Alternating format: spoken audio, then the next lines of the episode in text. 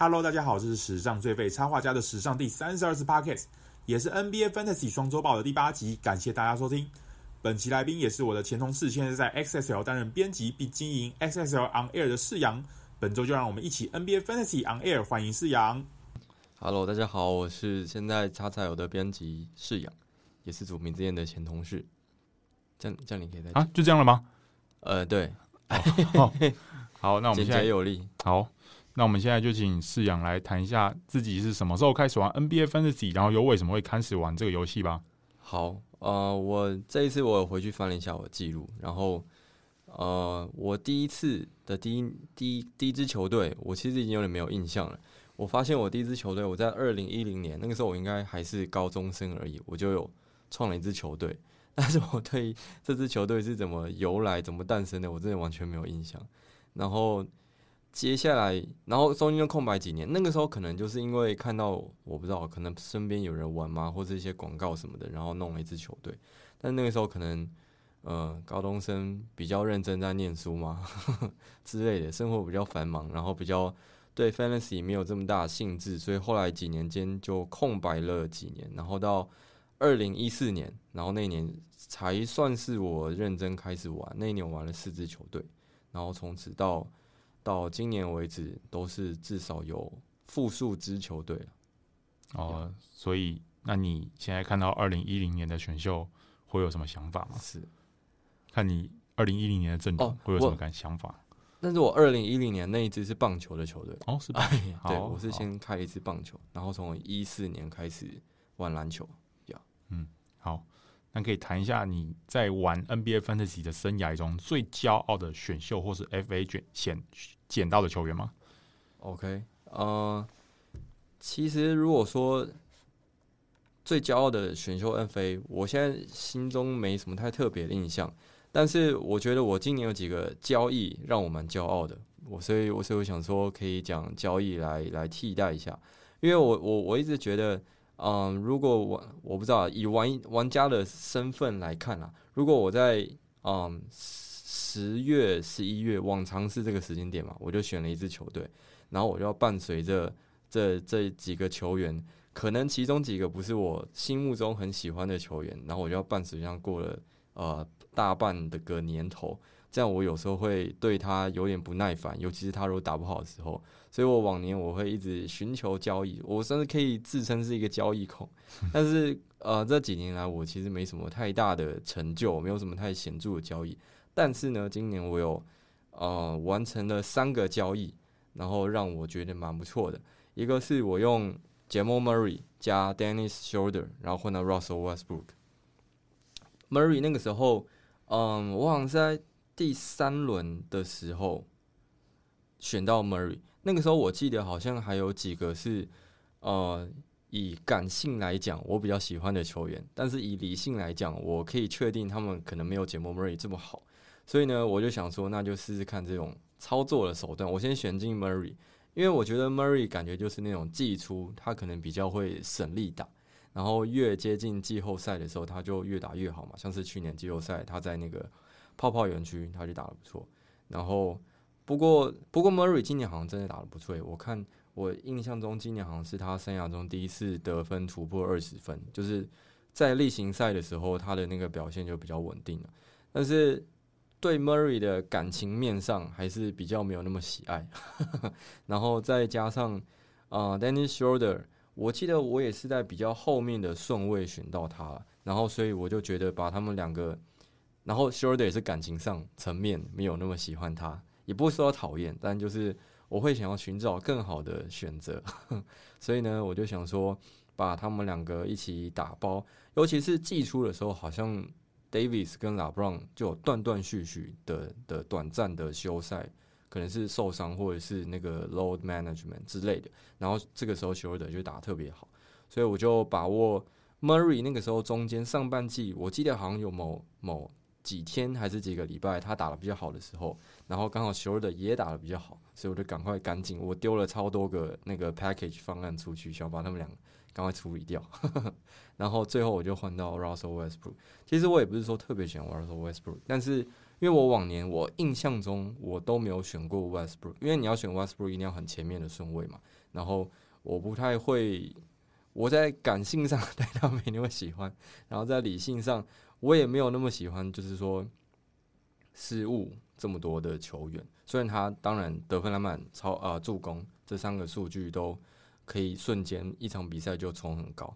但是，就是我对于这种有明显弱项的的球员，我比较没有那么喜好。但是呢，今年我就想说，既然要既然要尝试，那就尝试一个以往没有玩过的方呃风格路线。然后，一方面也是因为想要赶快把 Murray 跟 Schroeder 赶快处理掉。那个时候丢了好多个方案，我有点忘记那有有丢哪几个，但是。觉得应该是整个联盟里面超过一半的人都被我丢过 trade offer。总而言之，是稻草富翁的概念呢。嗯，你可以这样讲，没错。我个人对呃，你要讲还是好，然后最后这就是最后就成功拿到 Westbrook。哎，我个人对 Westbrook 是还好，因为我有一次吃过他的亏，就是我换来他之后，我投篮命中率、罚球命中率交易。对，我前几年的时候了，我换过他之后。刚讲投篮、罚球还有失误，全部都崩掉了。对啊，对对，它是三个项目。对，所以你说这个很赚，我是持保留意见啊。毕竟我吃过亏啊。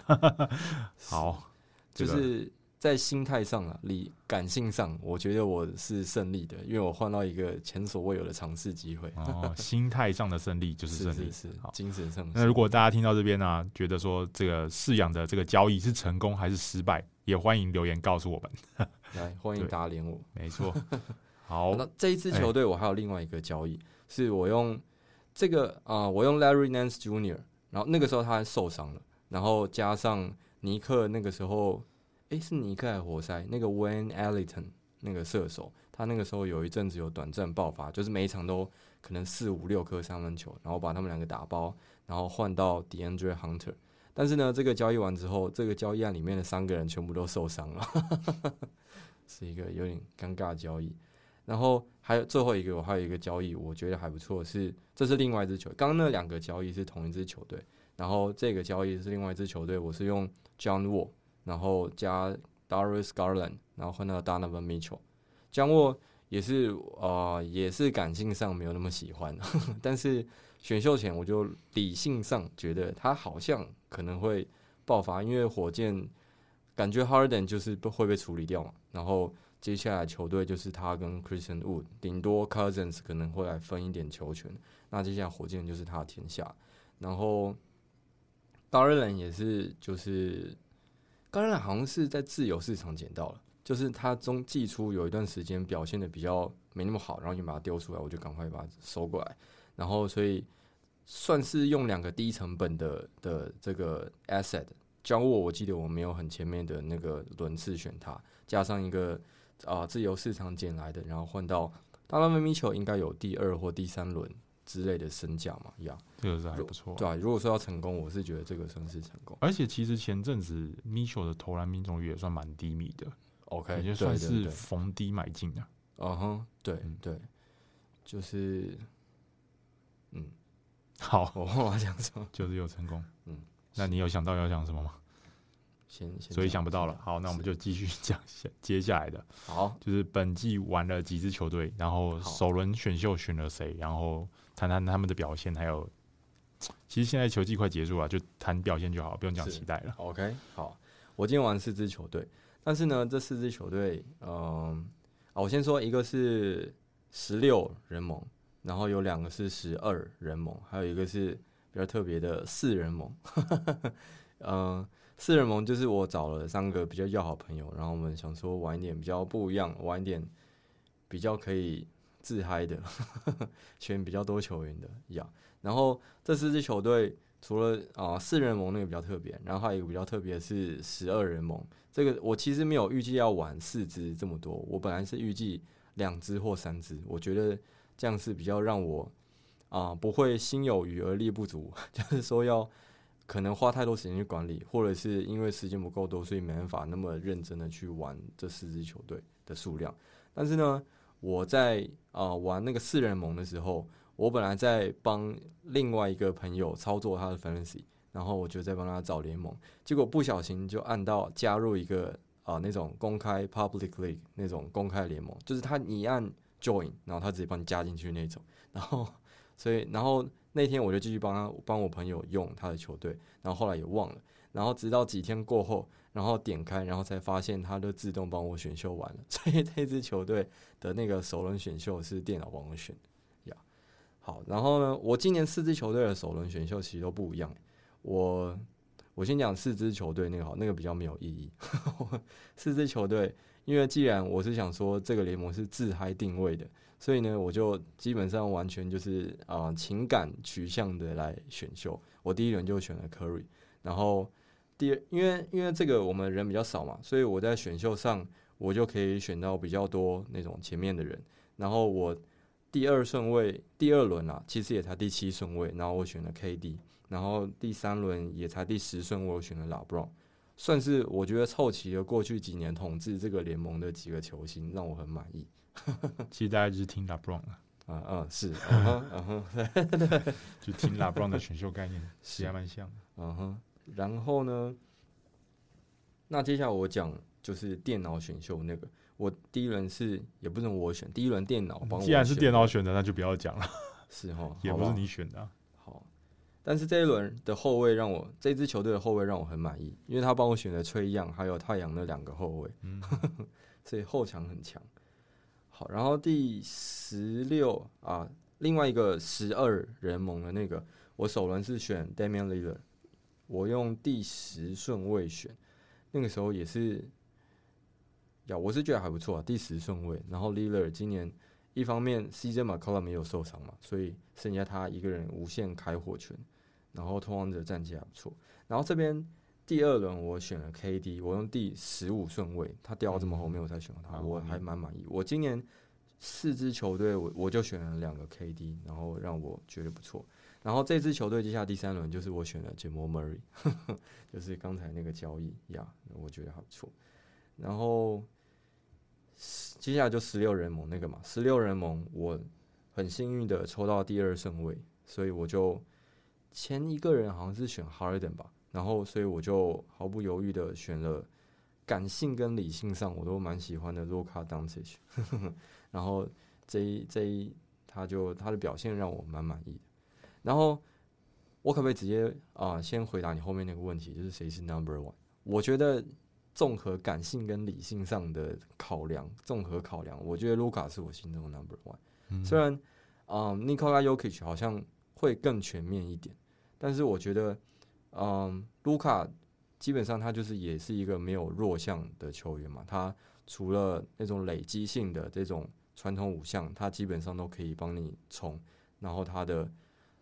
他可能你要说的话，可能就是失误稍微多一点嘛，因为毕竟他的球权多，那失误产生几率可能比较高。然后三分球他也有嘛，然后命中率基本上也没有太差这样子。然后哦、可能是防守数据比较少啊，因为他他他可能超节跟火锅，我现在看今年是零点啊，他有一点零个超节跟零点六个火锅，其实也不会太差。但是如果选他的话，那得分、篮板、助攻，我就后面不需要他去顾虑嘛，那我就可以选一些防守数据比较突出的球员。我像我这一支十六人盟，我第二轮是第，因为我第一轮第二顺位嘛，所以第二轮我掉到第三十一顺位，然后我就选了西亚康，就是他的防守跟他的抄截跟主攻就比较可以补足卢卡的的那个短缺，然后。我在讲最后一个我得意的选秀，是我这边第三轮选了 Sabonis，然后我今年这四支球队我选了三支 Sabonis，所以让我季初过得很顺，因为他季初打得很好，所以然后呢也是因为有 Sabonis，所以呢我虽然选了两支 Kelly Oubre，经历了季初的大灾难，但是就是靠着 Sabonis 帮我拉回来。你刚刚说第几轮选到 Sabonis？Sabonis 这边是第三轮，所以是是第几顺位啊？三十四。但是算蛮前面的啦，其实。嗯哼，对啊，对啊，好，算是有看好他了。好，那恭喜你的看好得到回报啊！真的，他有回报你的信任。真的。好，既然你已经先提到，那我们就直接进入谁是 Number One 的单元。好，那你刚刚已经讲是东西去了嘛？是，对，你是东契奇半办这个节目之后第二个讲东西去的人。哦，好不容易终于有第二个人讲东西。前一个是谁？前一个是谁？是小谷。哦，对啊，那个其他都是讲 Jokic，不过 Jokic 的成绩真的是还蛮全面的，是我是蛮欣赏。今年要抢 MVP 了。对啊，那不过如果把时间压在近两个礼拜的话啦，嗯，我觉得 Karl-Anthony Towns 是蛮不错的。哦，他刚伤愈回来，对他这两个礼拜平均三十二点四分，十五点九篮板，六点零助攻。对啊，光攻这么多。对啊，所以我觉得如果只有这两个礼拜的话，他的成绩其实比其他球员都还好不少。嗯、然后就连三分球都有三点一个三分球。嗯哼，所以说手感很火烫，而且近七场比赛五场攻下三十分以上。哦，对，因为现在灰狼也是算他的球队嘛。对啦，因为 Russell 现在也算他球队，受伤一从他进来之后，我就觉得都是他球队。应该说只有他可以撑起这支球队。对，然后 Edwards 也不还不太稳。嘿，然后我会为什么会特别讲他？是因为我这礼拜被他屠杀，所以对他印象深刻。然后我另一个人选是 Stephen Curry，这、uh huh. 这个这两个礼拜真的打不错。他最近不是缔造生涯纪录，也是缔造一个纪录嘛，连有八个球季投进两百颗以上三分球嘛。Uh huh. 对，然后他其实本季平均投进四点七颗三分球，嗯，然后得到二十九点七分，其实都是生涯。呃，四点七个三分球是生涯第三好的，然后二十九点七分仅次于他拿下得分王的那个球季嘛。嗯、所以现在这个球虽然他年纪已经有点大了，可是他其实他的状态没有下滑，是真的。对，其实今年的数据真的不会差一六年，就是说大家普遍认为是他的生涯年那么多。对，然后他近五场比赛投进二十四颗三分球，平均攻下三十五点六分。嗯、他虽然虽然。最近勇士的战绩有点微妙，是，但我觉得看起来他的状态是要为季后赛全力冲刺了。嗯哼，对。呃，可是如果是以 NBA NBA Fantasy 游戏里面的话，我会觉得说他的超级跟助攻比较少，这稍微影响到他的全面性，嗯，就是也是防守弱项。对，大概是这样。啊，然后你刚才讲到 Towns，我觉得我可以补充一个嗯得意的操作，是我在 Towns 他菜鸟那一年。我我现在有点忘记年份跟哪一支球队哪个联盟，但是我就印象中汤斯那年，因为他菜鸟球季好像一开始季初没有打那么好，所以就有我的呃同一个联盟的其他球队的人把他丢出来，然后那个时候我就捡过来，结果他后来就就就打起来，然后那一年就过得很舒服。啊，这个就是最骄傲的 FA 的选捡捡的啊。目前印象中，对啊，那就好了嘛。好，把刚好把那个单元给补完。好，既然如此，我们就进入第二个联盟动态。在因为某球员受伤或交易等变动发生之后，谁最可能得利？为什么？好，我们请士阳分享一下最近他观察到的联盟动态。呃，最近最惨的就是湖人嘛。对，湖人两个头牌双星都受伤了。那我觉得啊、呃，那个二年级生 Talen Horton-Tucker 他可能会比较多表现机会。然后接下来就是今年帮忙啊，今年签进来就是为了帮忙分摊球权，还有刚才被我交易掉的那个 Schroeder，感觉他们是会嗯得利比较多的球员，因为毕竟他们是比较多可以掌控球权的球员。好，那我讲，因为最近其实，在交易过之后嘛，好像比较少，就相较之相较前两个礼拜，这个这两个礼拜。可能就比较少变化了，嗯，所以我交易截止日过，对，所以其实也没有太明显的动态。然后我要跟 Mitchell Robinson 的持有者分享一个比较悲观的看法，啊、因为 Robinson 因为右脚骨折关系嘛，要无限期缺赛了，哦、对。对。可是大部分的消息都是说他要整季报销嘛，嗯，可能嘛。那我也觉得他应该是差不多，就是有可能会这样子啊，因为尼克最近。有送出两份十日合约啊，然后他们签下来就是一个是 Norvel Pelle，就之前打金队的配啊，嗯哼，然后还有 John Hanson 之前公路的中锋，是。对，他们都是防守型、主攻威胁的，跟 Robinson 跟他同类型嘛，嗯、对，所以我觉得这某种层面上来说啦，也是间接就是觉得尼克也自己也知道 Robinson 本季应该不能打了，对，所以他们未来的季后赛或者是更之后的比赛，他们要准备备案。是。对，持有他的玩家也要准备备案。对，我四人盟那支球队我有选到他，然后他那个时候受伤，我就直接把他丢了，因为我伤病名单有点满。对啊，我看我前阵子看他持有率是还有五十几 percent 的，嗯，应该所以还是有些。如果你还是那五十几 percent 的话，我觉得可以可以早点做一些准备。该下车了，对，该下车。对，那。哦，不过我刚刚说那两个可能都没有办法冲击到 Nerlens Noel 的时间啦，所以如果你是只有 Noel 的的话，应该是还好，暂时不用担心，可以舒服了。嗯，好，那我们接下来就进入新秀观察的部分了。你有关注哪些新秀？然后为什么看好或看衰他吗？是今年我先说感性上的，因为我认为玩 Fantasy 的部分我，我我我是蛮大一部分是用感性上在玩的。今年勇士。的那个 Jordan p o o l 他打得还不错。他在季初的时候被下放到那个发展联盟嘛，还有另外一个今年的新秀 Nico Mannion，他们两个一起下去去当林书豪身边的跟班。然后从呃那个之后回来之后，嗯、，Jordan p o o l 就就整个蜕变，完全变了一个人。他虽然之前啊、去年菜鸟年，他偶尔会昙花一现，他会展现一些。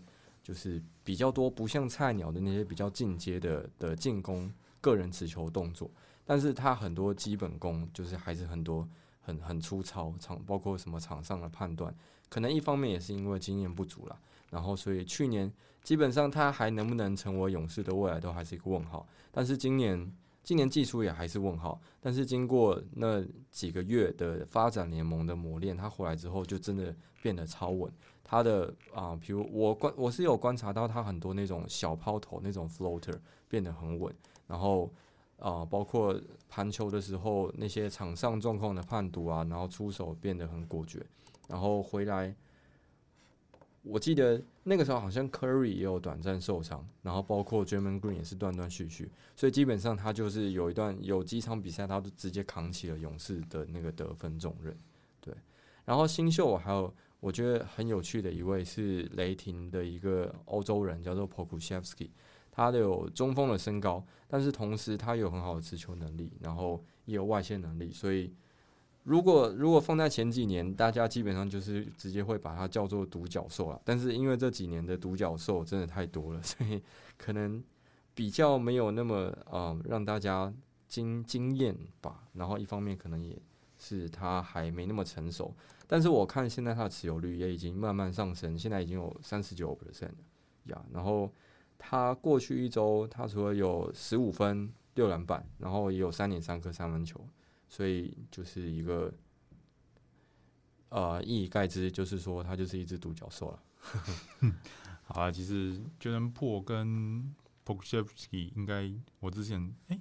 没记错的话，是上一期有讲到，嗯哼，对。然后破的话，我是比较悲观呐，他就是是因为近期他也慢慢又有一点就是 下降了。对，我就是觉得他就是刚好 Curry 不在嘛，然后缺射手，缺得分点，嗯，蜀中无廖化，哎，蜀中无大将，廖化做前锋，廖化他就是廖化。以勇士球迷的角度来看，其实他蛮有。有望可以成为，就是如果之后还要全力冲冠军的话，可以成为板凳上一个，比如说像是类似第六人的那种冲抢分、冲分的那种角色。其实去年我就觉得他应该有机会，因为他的，我觉得他的类型跟 Clay Thompson 有点像，uh huh, 对不对？嗯，会吗？嗯，就是一个疯狂射手，但是 Jordan Poole 他的持球能力又更好。他们 Clay 比较是那种空手跑位嘛，他的这方面他就绝对是吊打 Jordan Poole。但是 Poole 的就是他一些盘球自主进攻能力又可能比 Klay 好一点。可是勇士不需要他来自主进攻啊。是，真是。但是呢，但是今年勇士的体系其实有一点点在转换哦，因为这几个新的成员，就是说包括这些年轻人，包括 James Wiseman 这个呃年轻的基柱，他其实包括啊、呃、新签进来的 Kelly Oubre 还有 Andrew Wiggins，其实他们对于 Steve Kerr 之间的体系，他们可能判读能力没有那么好，所以其实 Steve Kerr。呃，这个球技越往越后面，其实有点在调整他们的打法，他打更多挡拆。这样、嗯，好，那反正不管怎么样啦，我觉得 Jordan Poole 这季是，是还需要磨练啊，暂时不要太太期待比较好。是，嗯，Pokusevski，Pokusevski 我们上次也有讲到，嗯，他真的最近越打越好。不过我这次要推荐的也是另一个雷霆的新秀，嗯哼，法国的 Theo Maladon。嗯哼，对他其实我从热身赛的时候就看到他。第一场热身赛就得了二十分嘛，嗯，我就觉得他还蛮有趣的，值得关注。然后最近刚好迪亚罗被送走，然后 Luguentz Dort 跟 Gilgeous-Alexander 都受伤嘛，那等于就是说马尔东在后场得到大把时间，是变当家。对啊，他近七战平均出赛二十九点六分钟，然后攻下十六点九分，四点七篮板，三点零助攻，我觉得还 OK 啊。如果你只是看数据的话，是还还还 OK 的。嗯哼。不过他的效率很低，就是我他投篮命中率百分之三十五点八。然后失误三点三次，三点三次等于说比他助攻还要多，对，所以这效率有点，基本上就是一个年轻的后卫嘛，对，就是没那么稳定，你的感觉你。你如果不怕他拖垮你这些数据的话，你就抓一下没关系，嗯哼，是一个赌注，对。好，那如果新秀没有要讲的话，我们就进入近期爆发球员分析了。好，就是讨论几名说你。最近你觉得最近手感火烫的球员啊，然后就讲一讲，说你觉得他为什么会长长久久，或者是他为什么会昙花一现？是，我觉得今年有一个是我季中捡来的球员，然后应该算是可以算是今年很火烫，然后而且我觉得会长长久久是公牛的 Thaddeus Young，然后因为今年公牛他们换了新的总教练那个 Billy Donovan 嘛，然后。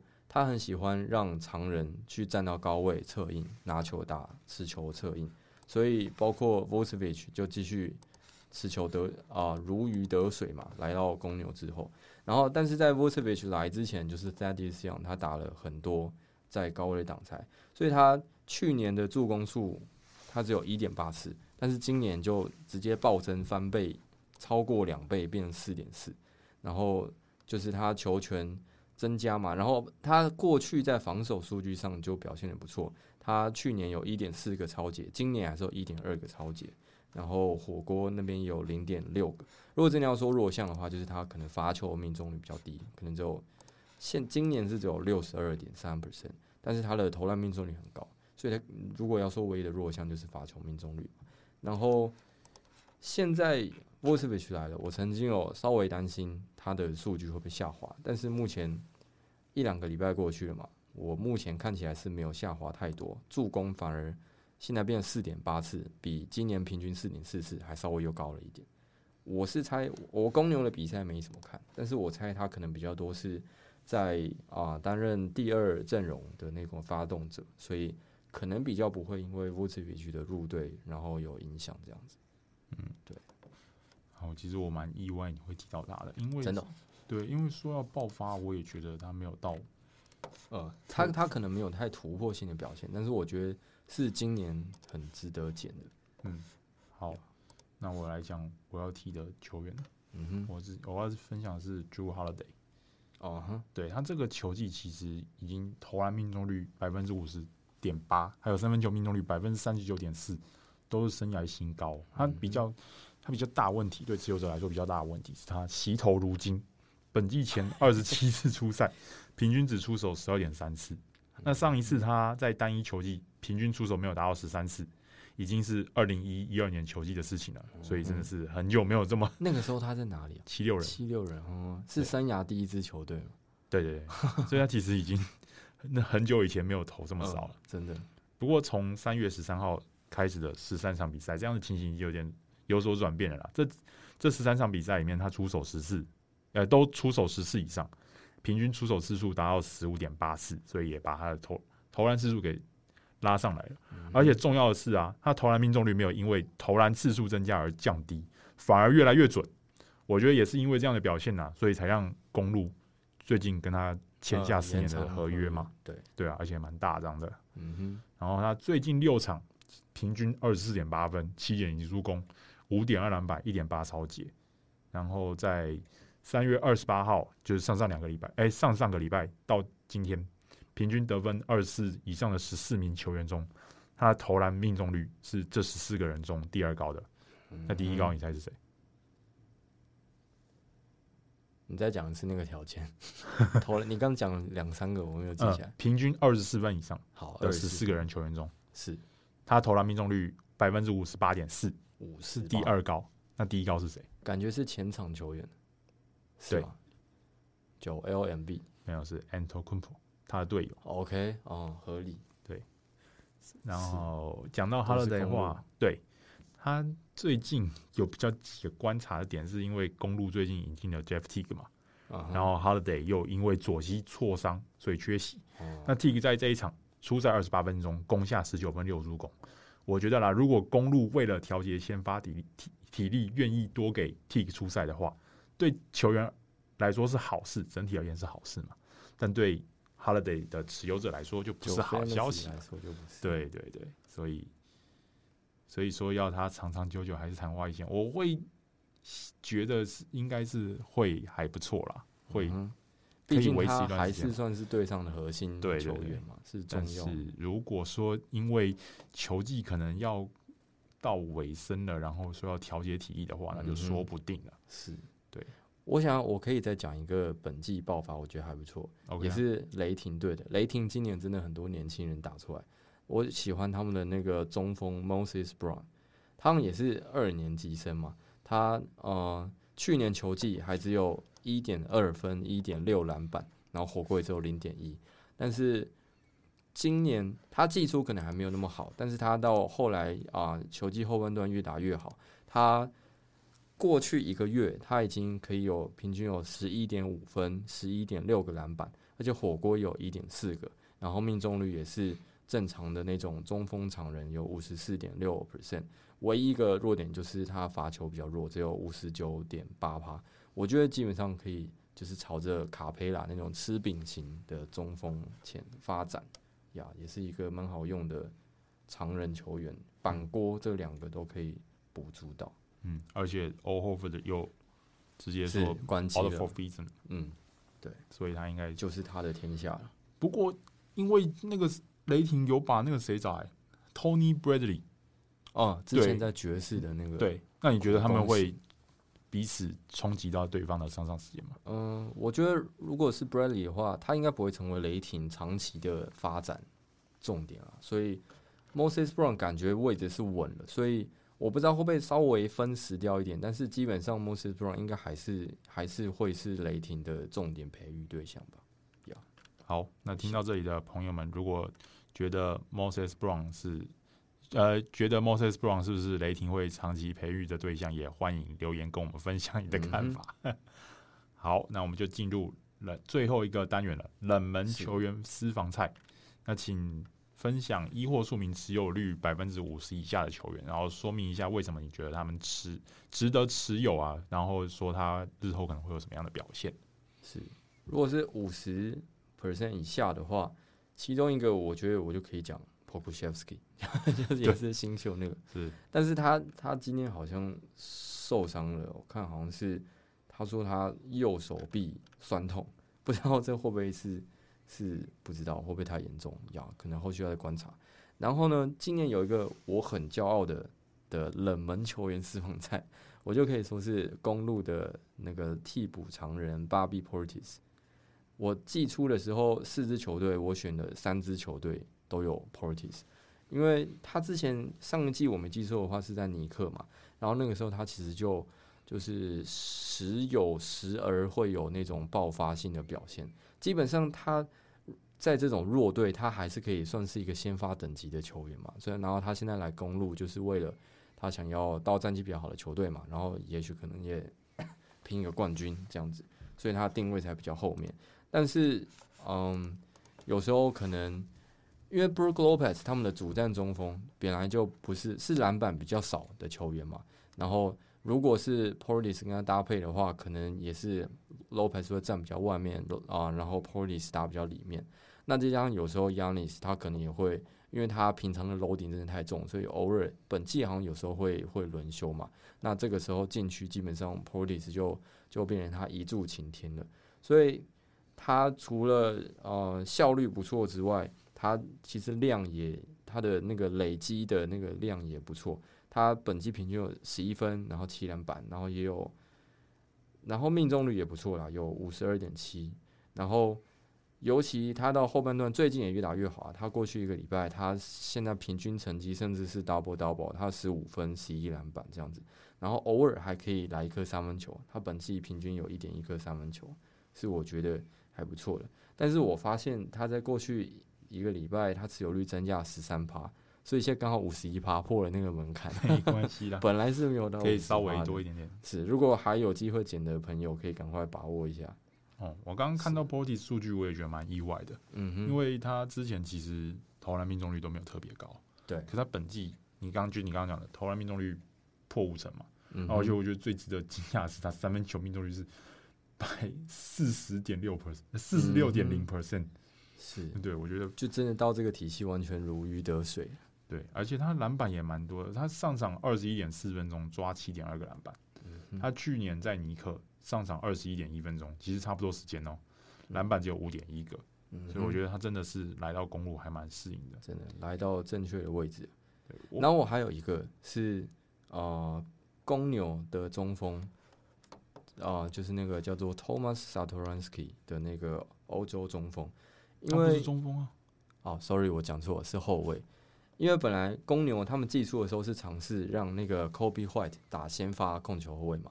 但是 Kobe White 就是好像寄出的时候有一阵子打的还不错，就是得分也刷的蛮高的。但是后来就是那个年轻人不稳的特性，好像又慢慢展露出来了嘛。所以后来 Billy Donovan 还是就他还是比较喜欢比较稳定的球员，就所以近期好像都是 Sadoransky 站到先发控球后卫的位置，然后也算是我蛮喜欢的一个球员，因为他。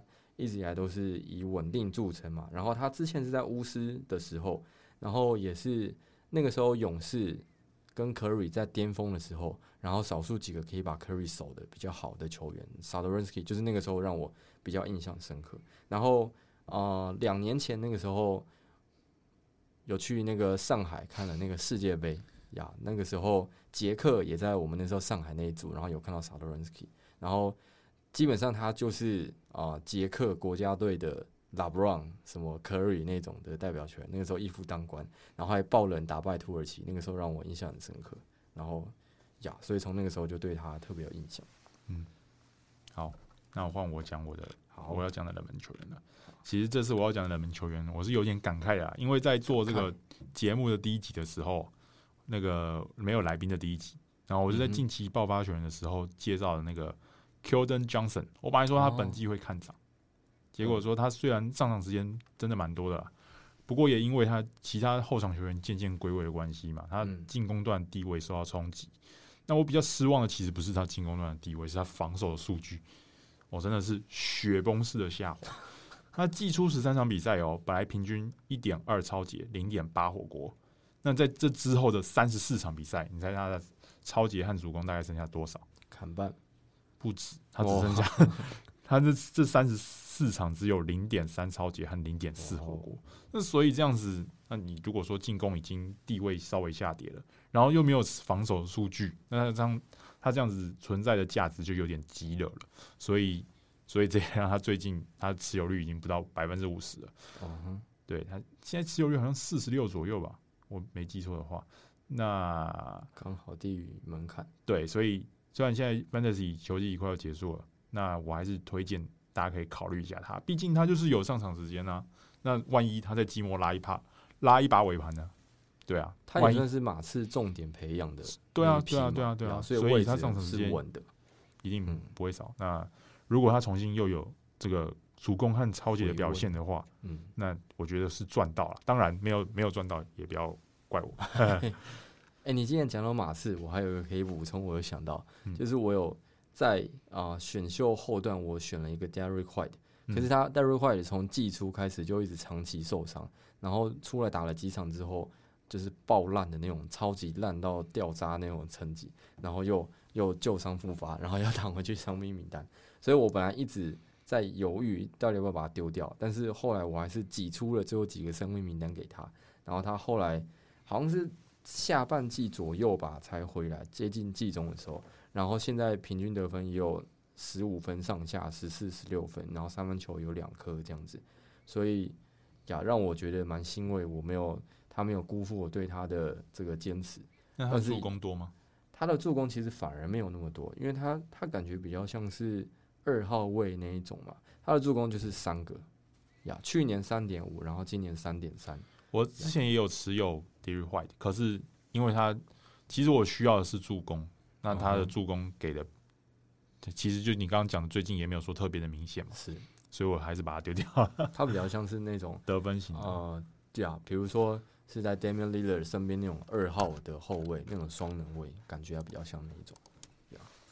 好，那我最后一个要推荐的是那个黄蜂的 Jalen McDaniels。嗯哼，那最近两场比赛，黄蜂用他取代了 Biyombo 作为先发中锋。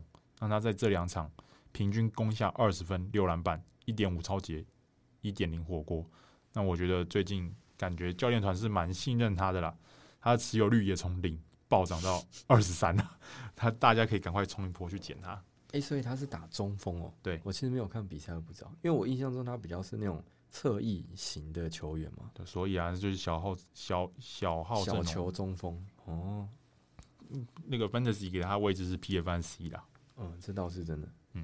嗯，所以大家可以考虑一下，P F 和 C 表现好的球员其实真的蛮稀少的。嗯哼，所以也不意外他的持有率会暴涨。是，对。那你还有球员要分享吗？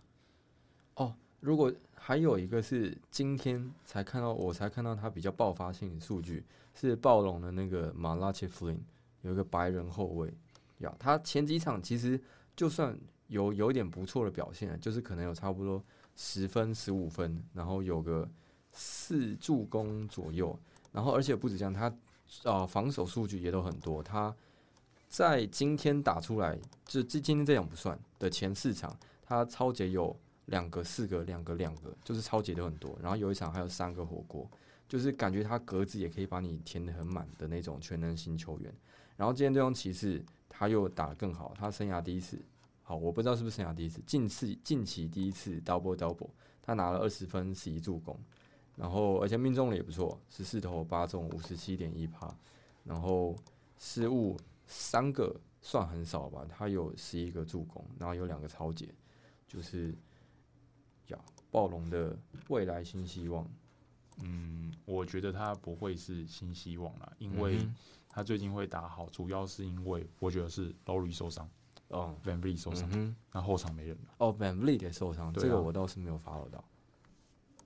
对他最近受伤三场了，嗯哼，OK，所以这个 Flynn 可能就是暴龙版的 Jordan Poole 嘛，对，昙花一现，所以他最近爆发，你说的是六，哎，最近五场嘛，嗯，差不多，啊、因为 Lowry 已经对 Lowry 也是休五场、嗯、，Lowry 现在已经休五场，刚好完全契合，休三场，刚好就是这个你刚刚讲的这个 Flynn 爆发的时间是，所以我觉得。